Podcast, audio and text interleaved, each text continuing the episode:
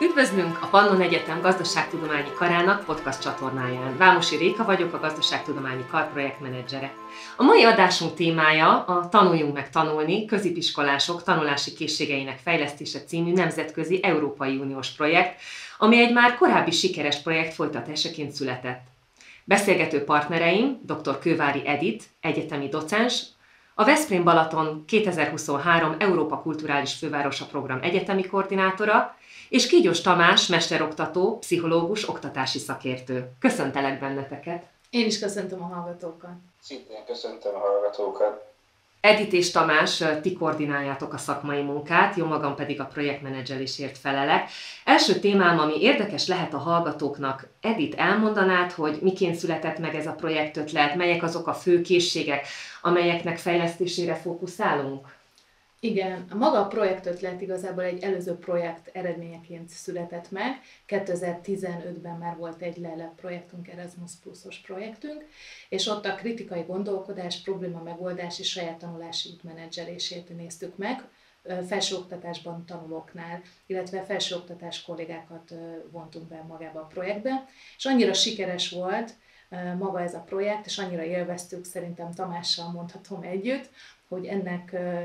kimeneteleként már akkor megszületett, hogy ezt középiskolában is meg kéne valósítani. És mik azok a készségek, amikre alapult ugye a LELEgy, és igen. aztán az folytatódott Ugyanez folytatódott, igen, tehát a kritikai gondolkodás, probléma megoldás és saját tanulási út menedzselése. Itt uh, elsősorban arra gondoltunk, hogy nem külön tantárgyként kellene ezt tanulni, hanem beintegrálva a különböző tantárgyakba. Tehát ez az innovatív jellege igen, ennek a projektnek Igen, ez az egyik innovatív jellege a projektnek, és ugye ezek a készségek az Európai Unióban is nagyon fontos helyet képviselnek. A kutatási munkáról egy picit, kezdetekről, hogyan indult? Igen, mivel ezek a készségek nagyon fontosak a munkaerőpiacon, ezért megkérdeztük a munkaerőpiaci szereplőket, HR-eseket, tanárokat, trénereket, hogy számukra ez a három készség, ez mit jelent, és hogyan lehet-e fejleszteni, hogyan lehet fejleszteni, érdemes-e mérni, és ezekből a visszacsatolásokból, interjúkból készült el igazából később a tananyag, ami alapján ugye maga a tanárok is megtanulták a módszereket, óravázatokat készítettek, és ezt tanítják, ezt integrálták be magukba az óravázatokba. Azt ugye fontos tudni, hogy hét partner vesz részt a munkában, a Pannon Egyetem Gazdaságtudományi Kara, mint vezetőpartner, és továbbá az Eszterházi Károly Egyetem, a Szexárdi Első Béla Gimnázium, a Szlovák Nemzeti Pedagógiai Intézet, a Szlovák Mariánum Egyházi Iskola Központ és a Dévai Téglás Gábor Elméleti Líceum, valamint az Észt Küresszáre Gimnázium. Tamás, mesélnél picit a hallgatói felmérésekről, annak eredményéről, hogyan is zajlott ez, hogy kell ezt elképzelni? Ugye alapvetően van nekünk ez a három vizsgált készségünk, vagy kompetenciánk, amit a projektben szeretnénk fejleszteni, illetve segítséget adni a gimnáziumi tanároknak, a középfokú oktatásban dolgozó tanároknak ahhoz, hogy ezeket a saját tantárgyaikba illesztve minél hatékonyabban tudják fejleszteni. És ennek egy nagyon jó támpontja az, hogy tudjuk azt, hogy milyen állapotban vannak a hallgatók ezeknek a skilleknek a tükrében, akik ugye az órákra járnak, és ezért kifejlesztettünk, pontosabban módosítottunk egy készség alapú felmérő kérdőívet, amit még a Lella 1-es projektben fejlesztettünk, ugye ott a célcsoport a felsőoktatási hallgatók volt, ezért nyilván ezt a kérdőívet át kellett formálnunk egy kicsit ahhoz, hogy a középfokú oktatásban is használható legyen. Ugye a projekt elvárásai szerint is, meg hát ugye egyébként az akciókutatás logikájának megfelelően, ugye fölmértük a hallgatók készségeit a, a LELE 1-es projektben, és ugyanígy tettük a LELE 2-es projektben, ebben az esetben ugye középiskolai diákoknál, akiknek megnéztük a projekt fejezetének a kezdetikor, hogy akkor milyen állapotban voltak a hallgatók, majd hát a terveink szerint ugye az szerepelt, hogy a tanév végén mérjük őket beismételten, hogy megnézzük, hogy milyen különbséget hozott a, a projektnek az aktív tanítós fázisa. Ugye erre sajnos később e, tudott csak sor kerülni a Covid válságnak a problématikája miatt, erről majd később egy kicsit bővebben fogunk beszélgetni. Ugye alapvetően az volt a célja a projektnek, hogy egy látványos fejlődést tudjon bemutatni nagyjából egy tanévnak az időtartama alatt ezeknek a skilleknek a tekintetében. Magának a felmérésnek az eredményei azok egyébként viszonylagosan összevethetőek az egyetemi hallgatók eredményeivel, tehát azt tapasztaltuk, hogy a legjobban a probléma megoldás készségeivel állnak a, a diákok, és ez a felsőoktatási hallgatókra is igaz. Utána következik a kritikai gondolkodás, és a legkevésbé a saját tanulási útmenedzselése az, ami megy neki, tehát ez valamivel, tehát egy pont környéki különbség van itt a három skill tekintetében. Tehát ezt el lehet mondani, hogy egy viszonylagosan jó eredményt értek el egyébként a hallgatók a meneti mérésnél. Most ugye ez abban a szempontból is lényeges, hogy a kimeneti mérésnél ugye mire tudunk számítani, hogy mennyivel fog tudni fejlődni egy hallgató, akinek egyébként elég jók már az adottságai, nyilván a mérés szempontjából értem az adottság kifejezést, és hát ennek egyik jelentős problémája a LL 2 projekt esetében ez a bizonyos koronavírus által kiváltott válsághelyzet, és ez mi projektünket is jelentősen érintette, ezért voltak olyan nehézségek a projektben, amik miatt sajnálatos módon azért azokat a célokat nem annyira sikerült elérni, amit a, a, az eredeti projektterv szerint mi magunknak kitűztünk, mert mindenki tudja, hogy a, a, az európai iskolarendszerek azok viszonylag hamar az előző tanév második fél évében átálltak ugye egy, egy, egyfajta online oktatási környezetre, egyfajta online módszertanra, ami minden iskola esetében sajnálatos módon más és más gyakorlati megvalósítást jelentett, és ezért az egyik nagy problémája ennek a projektnek az az lett, hogy nem tudjuk kontrollálni, nem tudtuk kontrollálni azt, hogy a különböző iskolák hogyan valósítják meg azokat a, fejlesztő munkákat, amiket a projekt során előzetesen mi elképzelhetünk, hiszen a mi általunk kifejlesztett módszertan az elsősorban jelenléti oktatás vala alkalmazandó módszertant jelentett. Tehát ezért a második mérésnek az eredményei ugyan tendenciózusan jobbak, mint az első mérésnek az eredményei, mégiscsak elmaradnak mértékében attól a várt javulástól, amit mi feltételeztünk a projekt elején, hogy, hogy majd a projekt hatására megtörténik. Tehát a második mérésnél minden skill, minden kompetencia esetében egy és kettő és fél százalék közötti volt a növekedés az első méréshez képest, és majdnem mindegyik alkészség esetében ugyanez elmondható. Ez ugye egy nagyon jó tendenciát mutat, tehát hogy ez azt is jelenti, vagy jelentheti, hogy azért láthatóak a projektnek az eredményei a második mérésben, ugyanakkor egy kicsit elmaradnak attól a szándéktól, amit mi a projekt elején kitaláltunk,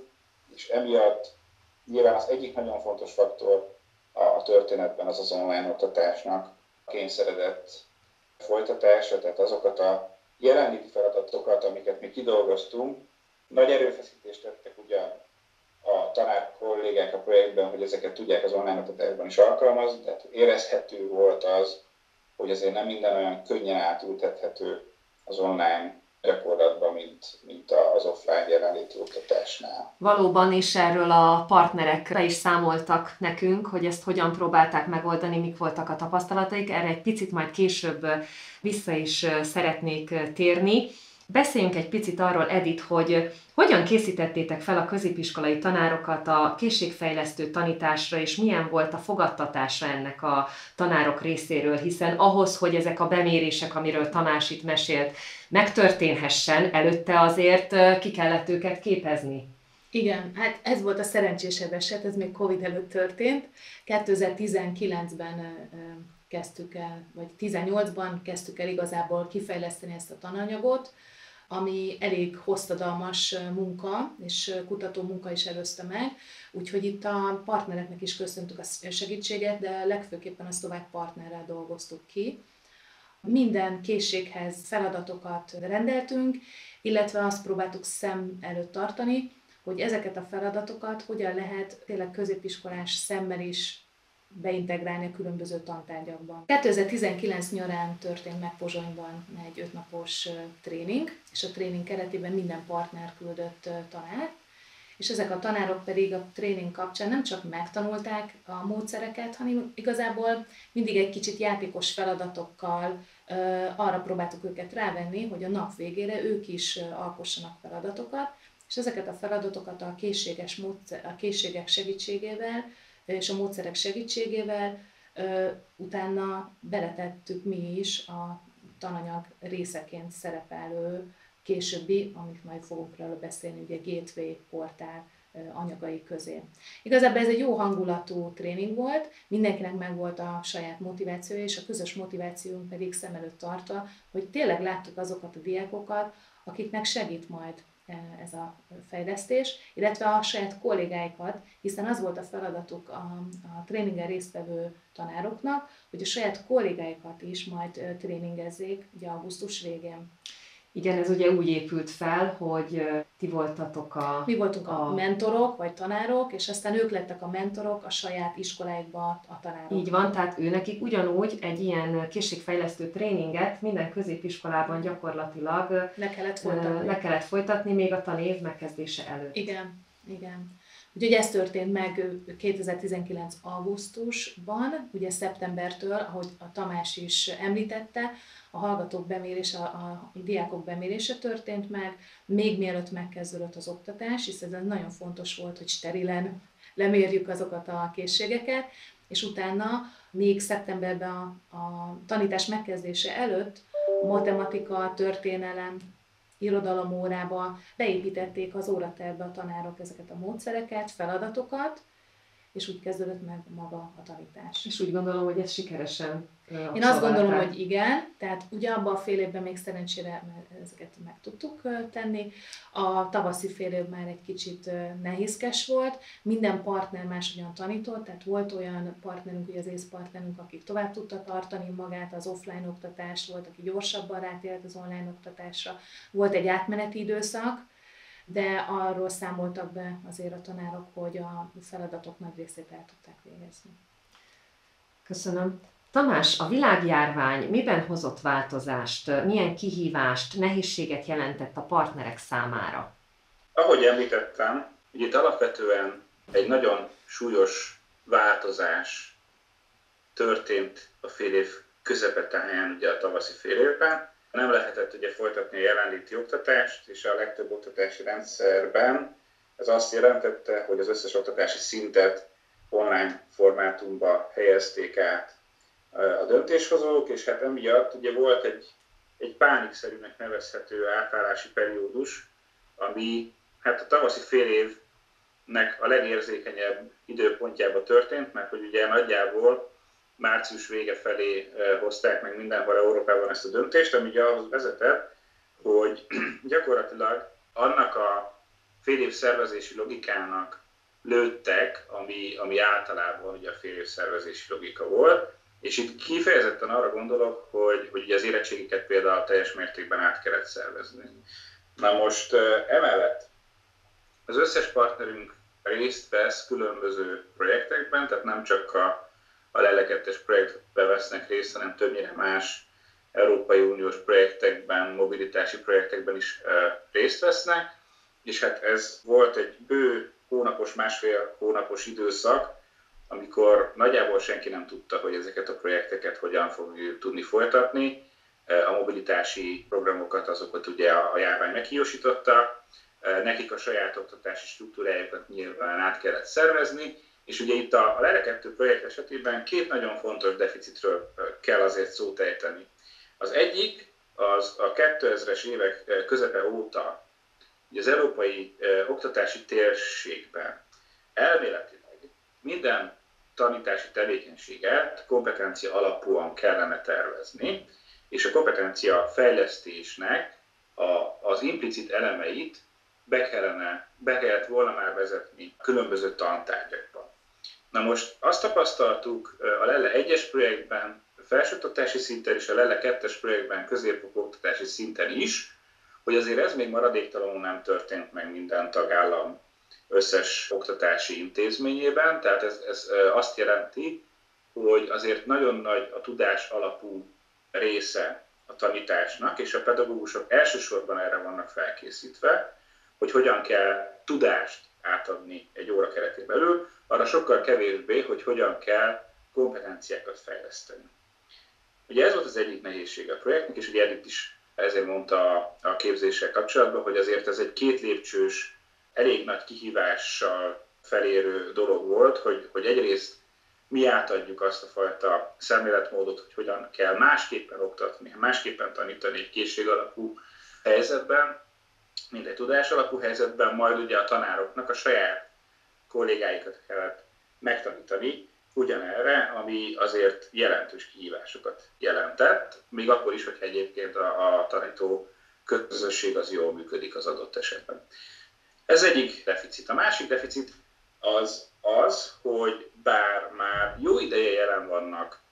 az interneten keresztül elérhető alkalmazások az oktatási rendszerekben, ezek nem szisztematikusan szerveződve elérhetők mindenki számára, és nem szoktak még teljes mértékben hozzá pedagógusok ehhez a fajta munka rendhez, ezért ugye a, a, az online oktatás beköszöntével gyakorlatilag minden iskola a saját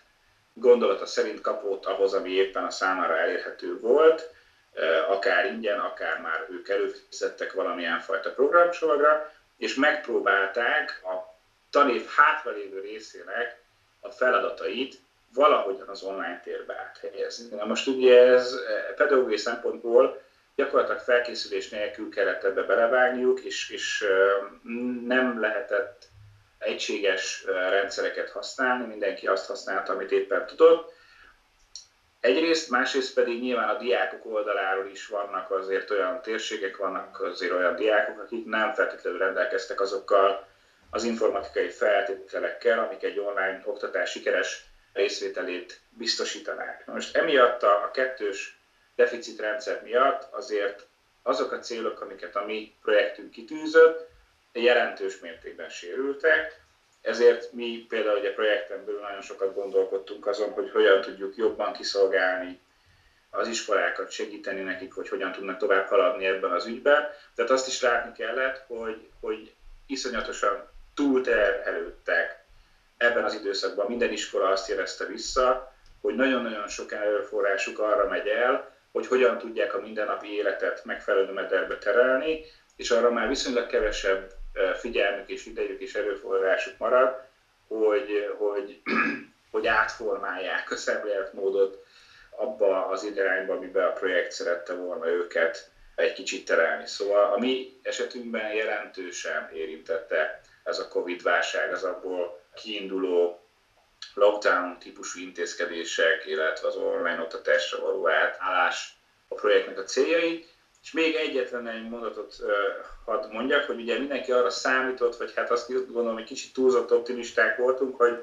majd a szeptembertől kezdődő új tanév az, az nagyjából úgy fog tudni lezajlani, ahogy, ahogy ez általában szokott lenni. Hát ugye a sajnálatos módon ez nem így történt, tehát nagyon sok helyen egyből online oktatással indultak el a második, tehát a szeptemberi fél évben és, és ugye Magyarországon is nagyon hamar visszatették a középfokú oktatást online oktatásra, és sajnálatos módon a nyár folyamán erre nem készültek fel az oktatási rendszerek, tehát nagyjából ugyanazzal a, a pánik jellegű átállással indult a, a szeptemberi tanév, mint,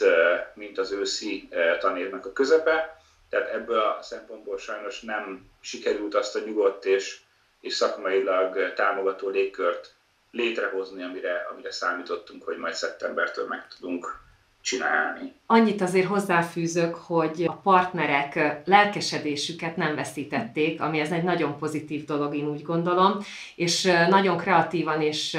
és, és ügyesen megoldották, most ugye a saját projektben résztvevő középiskolás partnerekről beszélek, az online oktatás sokszor egymásnak pozitív példát nyújtva. Edith, valamit szeretnél Igen. még ehhez hozzátenni? Annyit azért hozzátennék, hogy ugye most egy projektről beszélünk, de hát ez egy élet. Tehát én azt gondolom, hogy ezeket a skilleket, amiről beszéltünk, a probléma megoldás, kritikus gondolkodás, saját tanulási út, menedzselése, amit most nem tudtunk úgy mérni, vagy amit Tamás mondott, hogy persze valami fejlődés, Amit nem mérünk, hogy szerintem történt az online oktatásban a, a gyerekek részéről. Tehát biztos, hogy valamennyire a saját tanulási útjukat menedzselni kellett, problémát kellett megoldani, és kritikailag is gondolkodni, hogy hát a tanár hogy adta azt a feladatot fel, ugye egymás között is beszélgettek, akár csetelve, tehát én a saját gyerekem példáján is látom, hogy szerintem ez ha közvetetten is fejlődött, ugye a tanárok természetesen, amit te is mondtál, hogy mindent megtettek online réka, de azt gondolom, hogy van olyan dolog, amit nem mértünk, a Covid hatásnak valószínű köszönhető, hogy fejlődtek ezek a készségek, izgalmas lenne esetleg egy Lelle 3 ezt majd meg felmérni, hogyha megnyernénk egy ilyet, hogy a digitális oktatásban ezek a készségek hogyan fejlődnek, fejleszthetők. Igen, ez egy izgalmas, izgalmas téma lenne. Edith, milyen jövőbeni események várhatók a projektben? Egy kicsit meséljél erről. Igen, hát hamarosan lezárul ez a projekt, ugye 2021. augusztusában. Addig még két nagy eseményünk van. Az egyik az egy kerekasztal beszélgetés. Itt a román, szlovák, észt és a, ugye mi magyar partnerek veszünk részt, mindenki a saját országában ami azt jelenti, hogy a külsős stakeholderek is, illetve az a benne lévő tanárok, hallgatók, bárki csatlakozhat ehhez a workshophoz, vagy megkerekasztal megbeszéléshez,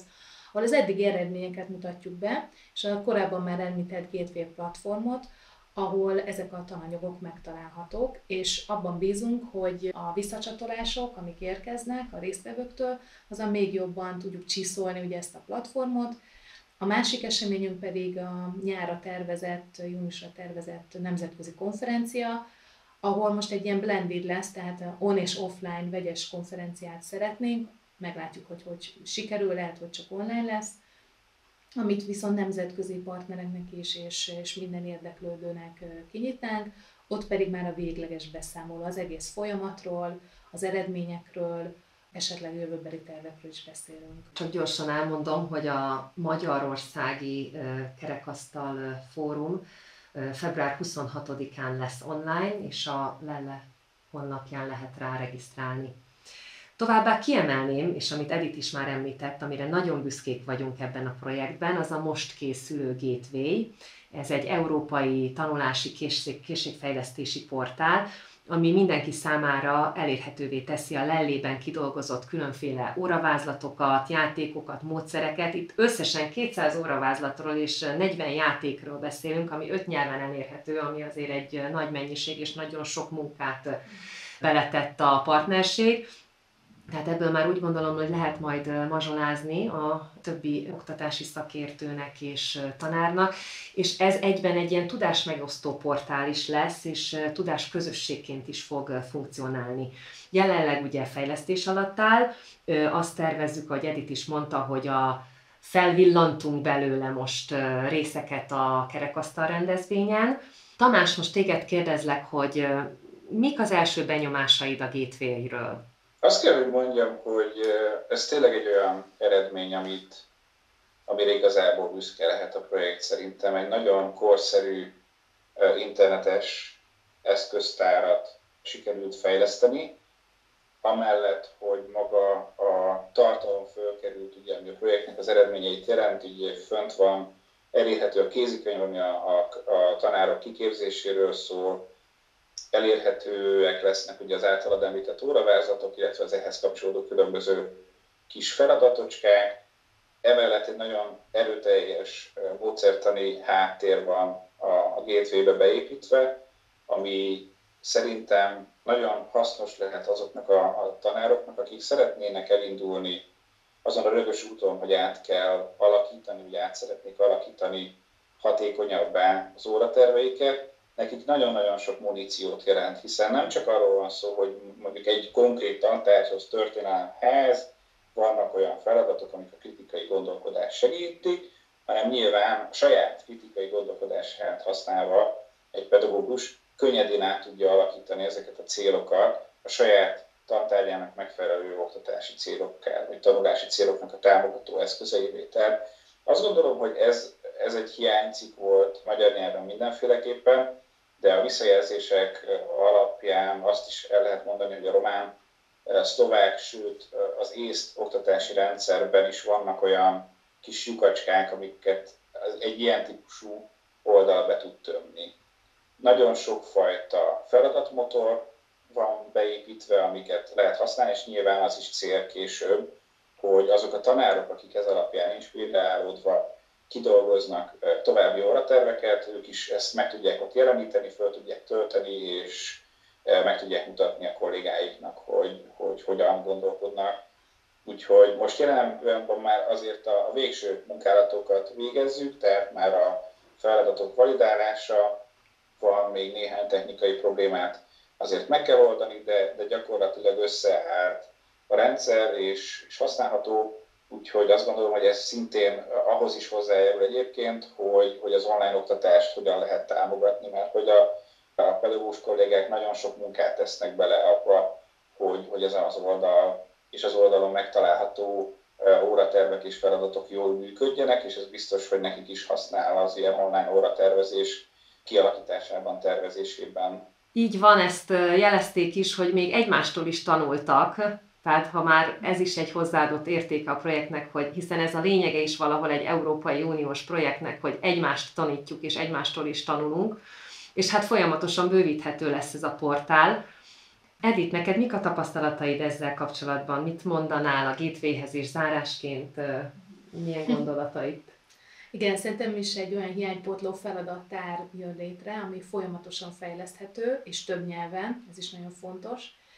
és játékos az egész, tehát mi beszélünk ugye a tanítás, és amikor egy kicsit a szocializmusban jött országokra gondolok, akkor ez a poroszos tanítási rendszer talán pont ezzel lesz egy kicsit interaktívabb, és abban bízom, hogy a saját tanulási menedzselésnél akár ugye el tudom képzelni, hogy a diákok is csatlakozhatnak, vagy a tanárokkal együtt erről a portáról letöltve feladatokat, vagy kiadva feladatokat, akár saját maguk is meg tudják, vagy el tudják végezni. Azt szeretném még mondani, hogy szerintem a mai diákok, vagy a mai generációk igenis nagyban fognak kötődni az online oktatáshoz, és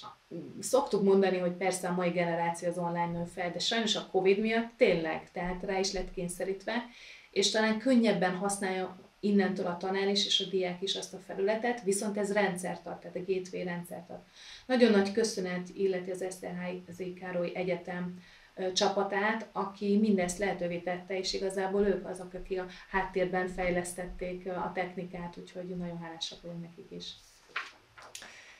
Kedves Edith és Tamás, köszönöm, hogy beszélgettetek velem, és bemutattátok a projektet, a további munkátokhoz pedig sok sikert kívánok. A hallgatóknak köszönöm a figyelmet, és várom mindenkit sok szeretettel az online kerekasztal konferenciánkon. Regisztrálni a lelle2.gtk.unikötőjelpannon.hu honlapon lehet.